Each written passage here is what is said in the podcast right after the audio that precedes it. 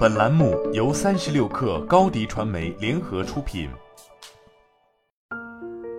本文来自三十六氪神译局。从任何方面来看，近藤明彦都是一个普通的日本人。他友善愉快，愿意交谈。他有朋友，有一份稳定的工作，穿着西装，打着领带上下班。然而，他身上却有一处与众不同。他迎娶了一位虚拟人物。近藤明彦心爱的初音未来是一个扎着青色长辫、用电脑合成的虚拟歌手。初音未来曾经和 Lady Gaga 同台演唱过，也出现在游戏中。在和初音未来恋爱十年的日子里，近藤明彦摆脱了抑郁症的困扰。二零一八年，他在东京举办了一场非官方婚礼，迎娶了初音未来。婚礼上的初音未来是一个穿着婚纱的毛绒玩具，而近藤明彦穿着白色燕尾服。近藤明彦说，在初音未来身上，他感到了爱、灵感和慰藉。他和他的初音未来玩偶一起吃饭、睡觉和看电影。他们还会时不时来一场浪漫之旅，并在 Instagram 上发照片。近几十年来，日本有成千上万的人宣布与虚拟人物结婚，近藤只是其中之一。在这些人中，一部分人对这种结婚并不认真，常常会一笑了之。但是对于近藤明彦来说，他早就知道自己并不想要人类伴侣。这部分是因为他不愿意接受日本社会对家庭关系的僵化的期待，但更重要的是，虚拟人物对他有一种强大且难以解释的吸引力。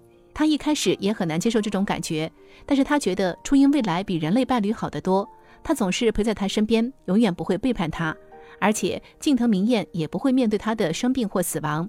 近藤明彦将自己视为只性恋者，这个群体正在日益壮大。从某种程度上来说，这种认同驱使他宣传自己的婚礼，并且愿意接受全球媒体的采访。他希望全世界的人都知道自己这样的人存在着。而且在人工智能和机器人技术的推进下，人机互动可能会更加深入，他这个群体也会更加庞大。他说这与政治无关，他只是希望向人们传达这样一个请求，希望人们能够尊重他人的生活方式。虽然初音未来经常被描绘成一个单一的角色，但事实上他是一个盒子里的歌手，在演唱会上以全息影像的形式出现。近藤是在2008年左右在初音未来身上找到了安慰。彼时的他在工作中遭遇欺凌，深陷抑郁的漩涡。他早就下定决心不会去爱一个真正的人，一是因为他和许多年轻人一样被一连串的潜在恋爱对象拒绝，二是因为他不想过日本社会强加给他的生活。不久后，近藤就开始和初音未来一起创造歌曲，并在网上购买该角色的毛绒玩偶。在将近十年后，近藤和初音未来的关系迎来了重大突破。在二零一七年，近藤购买了价值一千三百美元的机器 GetBox。这款机器的大小近似于台灯，设备中出现的初音未来投影可以与用户互动。GetBox 的目标用户是孤独的年轻人。在一则广告中，一个害羞上班族给自己的虚拟老婆发送一个信息，说自己会晚回来。而在他回家后，他提醒他这是他们在一起的三个月纪念日，他们一起喝红酒庆祝。作为促销活动的一部分，GetBox 的制造商设立了一个办公室，用户可以在那里申请非官方的结婚证书。据悉，已经有上千人申请在此处结婚。